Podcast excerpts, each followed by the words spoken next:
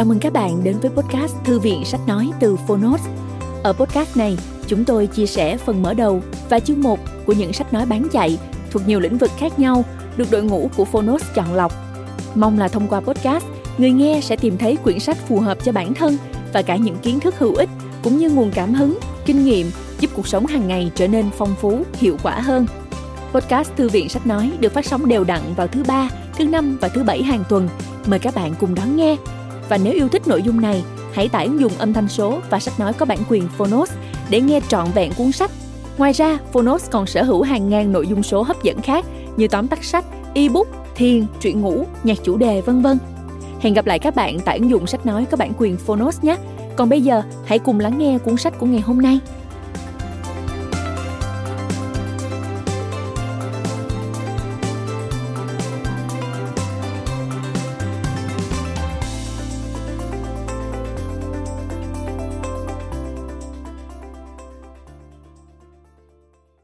Bạn đang nghe từ Phonos.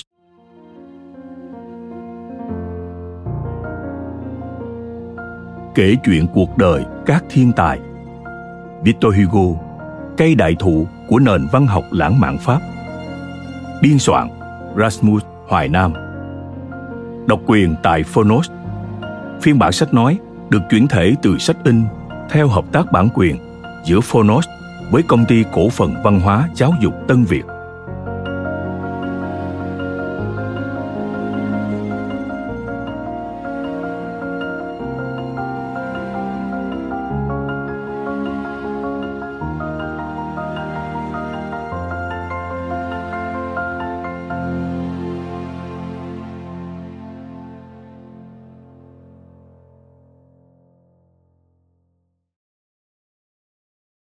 Lời giới thiệu.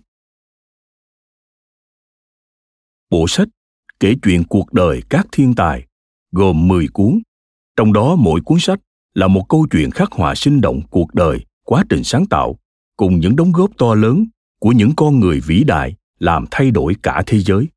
Đó là Alfred Nobel, nhà khoa học có tấm lòng cao cả khi dành phần lớn tài sản của mình sáng lập ra giải thưởng Nobel danh giá là thiên tài toàn năng Leonardo da Vinci. Con người cùng lúc đam mê cả nghệ thuật và khoa học với năng lượng sáng tạo khôn cùng. Là nhà văn Anderson với những câu chuyện cổ tích đi vào tiềm thức của bao thế hệ tuổi thơ. Là nhà vật lý Isaac Newton, Albert Einstein với sự lao động không biết mệt mỏi đã mang đến những phát minh làm thay đổi đời sống, những quan niệm của toàn nhân loại từ câu chuyện cuộc đời các vĩ nhân, bạn đọc sẽ rút ra được những bài học bổ ích về nhân sinh quan, giá trị quan, thế giới quan, về những quan niệm giáo dục, về cuộc sống, về bài học thành công quý giá trên đường đời. Với lối viết dung dị, truyền cảm, giàu chất văn học, bộ sách sẽ đưa bạn đọc đến với những chân trời kiến thức đầy hấp dẫn và lý thú. Hy vọng bộ sách sẽ là người hướng dẫn người bạn giúp các bạn đọc vươn tới những ước mơ cao đẹp, hoài bão lớn lao, làm cho cuộc sống trên hành tinh của chúng ta ngày một tốt đẹp hơn. Trộn bộ sách gồm 10 cuốn Alfred Nobel và bản di chúc bất hủ Leonardo da Vinci, thiên tài toàn năng. Những thăng trầm trong cuộc đời và sự nghiệp của Anderson. Isaac Newton, nhà khoa học vĩ đại. Lev Tolstoy, nhà văn hiện thực thiên tài. Albert Einstein, tuổi thơ gian khó và cuộc đời khoa học vĩ đại.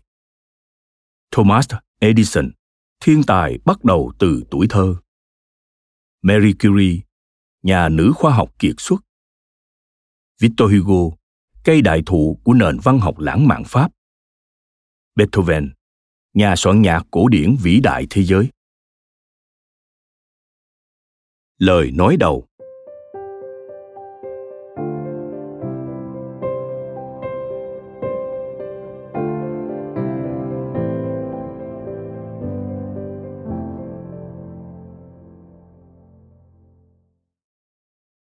Victor Hugo, tên đầy đủ là Victor Mary Hugo, sinh ngày 26 tháng 2 năm 1802 tại Besançon, mất ngày 22 tháng 5 năm 1885 tại Paris, nước Pháp.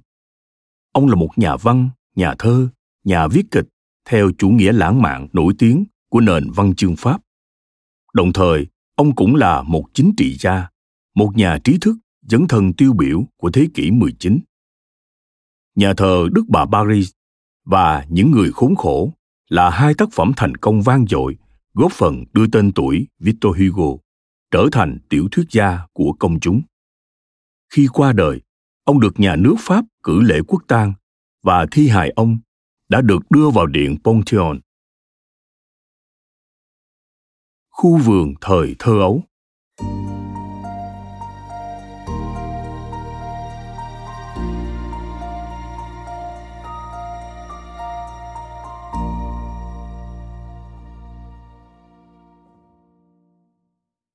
Victor Hugo là con trai út của ông Joseph Leopold Sigisbert Hugo, vị tướng trong quân đội Napoleon, và bà Sophie François Trebuchet. Hai người anh lớn của Victor Hugo là Aben Joseph Hugo và Eugène Hugo. Khi mang thai người con thứ ba, cả bà Sophie và ông Leopold đều mong đó sẽ là một bé gái. Họ còn dự định sẽ đặt tên cho đứa con là Victorine Marie.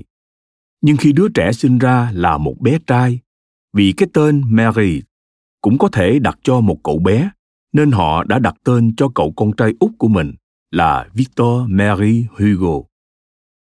Cái tên Victor này được lấy từ tên một người bạn thân của ông bà Leopold, Victor Lahorie, và cũng là cha đỡ đầu của Victor Mary Hugo. Mời bạn xem hình Victor Hugo thuở thiếu thời được đính kèm trên ứng dụng. Vì ông Leopold luôn phải chinh chiến khắp các mặt trận châu Âu, nên để được ở bên cạnh bố, cuộc sống của bố mẹ con Victor cũng thường phải dịch chuyển. Khi cả gia đình Victor đang sống ở Ý, nơi người bố thừa hành nhiệm vụ, thì bố của cậu, ông Leopold, nhận được lệnh hành quân đến Tây Ban Nha. Nhưng lần này, bà Sophie quyết định không đi theo chồng mà sẽ đưa cả ba người con của mình quay về quê hương Pháp. Hai năm sống ở Ý, những cậu con trai của bà Sophie không khỏi lưu luyến cuộc sống vui tươi, tự do, được chạy nhảy, nô đùa trong một không gian rộng rãi, bao quanh bởi rừng cây xanh, khí hậu ôn hòa, mát mẻ quanh năm. Quay trở về Paris, nước Pháp, việc đầu tiên bà Sophie phải làm ngay là tìm mua một ngôi nhà để bốn mẹ con có thể ổn định cuộc sống. Tuy nhiên, đây là điều không hề đơn giản. Bởi lúc này, giá nhà trong nội thành paris hoa lệ vô cùng đắt đỏ. Thêm vào đó, bà còn phải thu xếp để đảm bảo việc học hành cho những cậu con trai của mình không bị gián đoạn sau khi chuyển từ ý về pháp. Điều này khiến cho mỗi ngày của bà sophie đều trôi qua rất căng thẳng. Đã bốn ngày liền, từ sáng sớm đến chiều tối bà Sophie phải đi hết nơi này đến nơi khác, tận mắt nhìn ngắm, cân nhắc từng ngôi nhà đang được rao bán. Nhưng chưa nơi nào bà thấy ưng ý cả. Cuối cùng, sự kiên trì của bà cũng được đền đáp. Chiều hôm đó, khi bà Sophie vừa bước chân về đến cổng nhà, bọn trẻ đã ào ra đón và rối rít hỏi. Thế nào? Có kết quả rồi chứ mẹ ơi? Nhìn nét mặt tươi tỉnh và ánh mắt lấp lánh nụ cười của mẹ. Bọn trẻ cũng phần nào đoán được là mọi chuyện đã tốt đẹp. Bà nhẹ nhàng nói với chúng. Cũng tạm ổn rồi các con ạ. À, nhưng chỉ là tạm tạm thôi. Mẹ đã tìm được một ngôi nhà ở ngay đầu phố Fiorentine, tuy hơi xa trường học, nhưng lại có một mảnh vườn rất đẹp. Sáng mai, mấy mẹ con mình sẽ đến đó xem nha. Sáng sớm hôm sau, bốn mẹ con bà Sophie lên đường đi xem nhà mới. Bọn trẻ vô cùng háo hức. Bà Sophie vào trong nhà rồi mở tung các cửa sổ để mấy đứa trẻ được chiêm ngưỡng các căn phòng và nhìn ngắm khung cảnh vườn cây. Nhưng ba đứa trẻ chẳng để ý gì đến các phòng ở cả. Chúng ào ra vườn bởi vườn cây đã hấp dẫn chúng ngay từ khi mới bước vào cổng ngôi nhà. Đứng bên trong ngôi nhà, bà Sophie mỉm cười hạnh phúc khi nghe thấy tiếng cười giòn giã, tiếng reo hò của ba cậu con trai từ ngoài vườn cây vọng vào.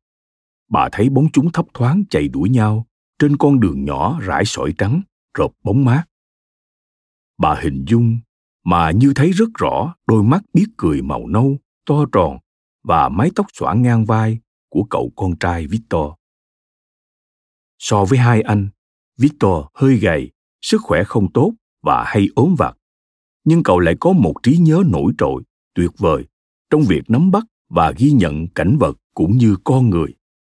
Tiếng hò reo phấn khích của ba đứa trẻ như làm bừng tỉnh cả khu vườn trong một buổi sáng paris ấm áp. Ôi, hai hàng cây dẻ cổ thụ cành lá giao nhau, che mát lối đi, thích quá các anh ơi. Một cái dây đu, một cái dây đu nữa đây này. Cái giếng, có một cái giếng sâu hung hút, lại đây mà xem em sẽ có cách để trèo xuống giếng. Tiếng victor lanh lảnh. Cả khu vườn đầy hoa, cỏ, mọc um tùm. Thấp thoáng những chùm nho chín mọng, tím thẫm xen lẫn những chùm nho xanh mướt, hệt như là một cánh rừng hoang nhiệt đới. Chủ của ngôi nhà là một cụ già thân thiện, đôn hậu. Ông luôn theo sát, để hướng dẫn và bảo vệ bọn trẻ, những đứa bé quá hiếu động, đang chạy nhảy khắp mọi xó xỉnh của khu vườn tại khu vườn nơi ngõ Feuillantin, cậu bé Victor đã tập nhận biết về thiên nhiên tươi đẹp. Cậu yêu những nụ hoa vàng, những bông cúc trắng và cả những khóm hồng hoang. Được thừa hưởng trí tưởng tượng phong phú, đôi khi cuồng nhiệt từ cha. Ba anh em Victor đều có đầu óc rất hiếu kỳ, rất sôi nổi nhưng cũng dễ run sợ. Ba anh em luôn có thể thấy được cái đẹp hơn nữa trong vườn là cái không có ở đó. Sau này, Victor Hugo thường hay nhớ lại một trong những ý tưởng tràn đầy mà tuổi thơ vẫn yêu thích. Tôi mường tượng một khu rừng kỳ diệu bí ẩn khủng khiếp một rừng cây to đầy bóng tối với những chiều sâu mờ mịt. Sau khi nhanh chóng thu xếp ổn định nhà cửa bà sophie lại ngay lập tức bắt tay vào việc lo chuyện học hành của các con.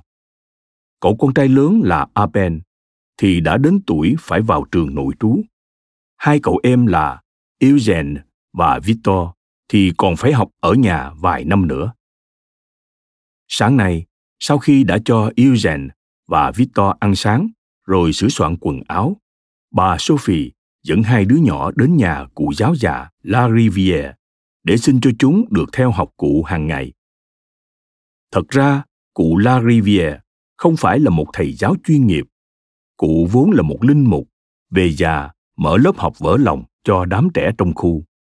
Học trò của cụ đa phần là con em các thợ thuyền và những người lao động không mấy khá giả. Cách cụ dạy chúng hết sức giản dị thậm chí là tùy tiện chẳng có bàn ghế hay phấn bản gì cả.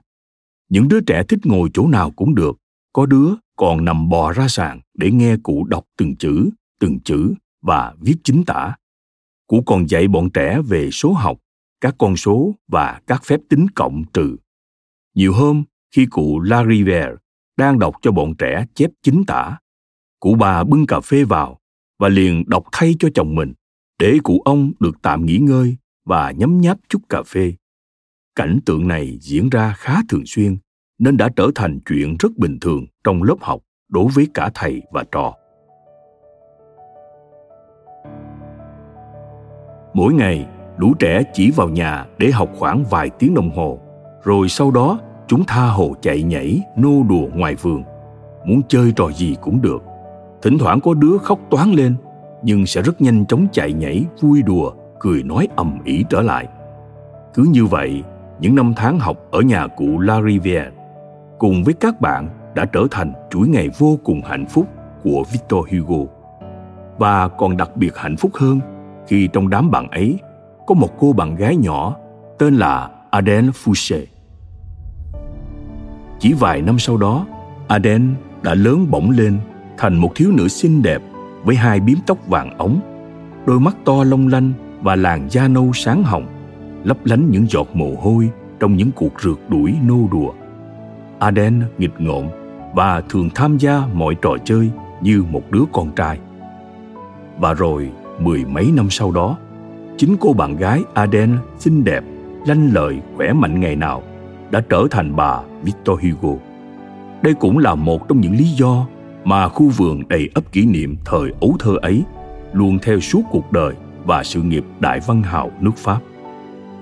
Khi viết cuốn tiểu thuyết đồ sộ Những người khốn khổ, đại văn hào Victor Hugo đã có những trang tả về khu vườn đầy ấm cúng trong tâm hồn ấy.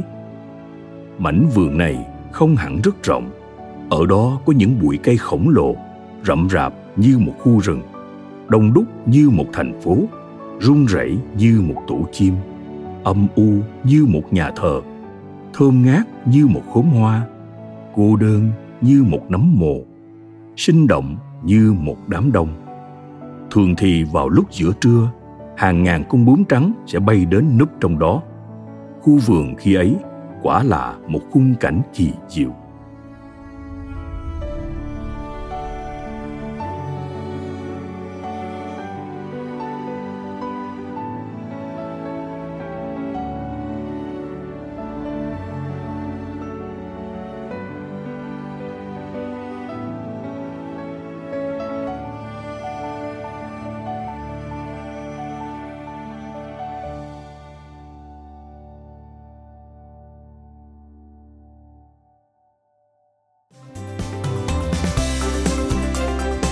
Cảm ơn các bạn đã lắng nghe podcast Thư viện Sách Nói.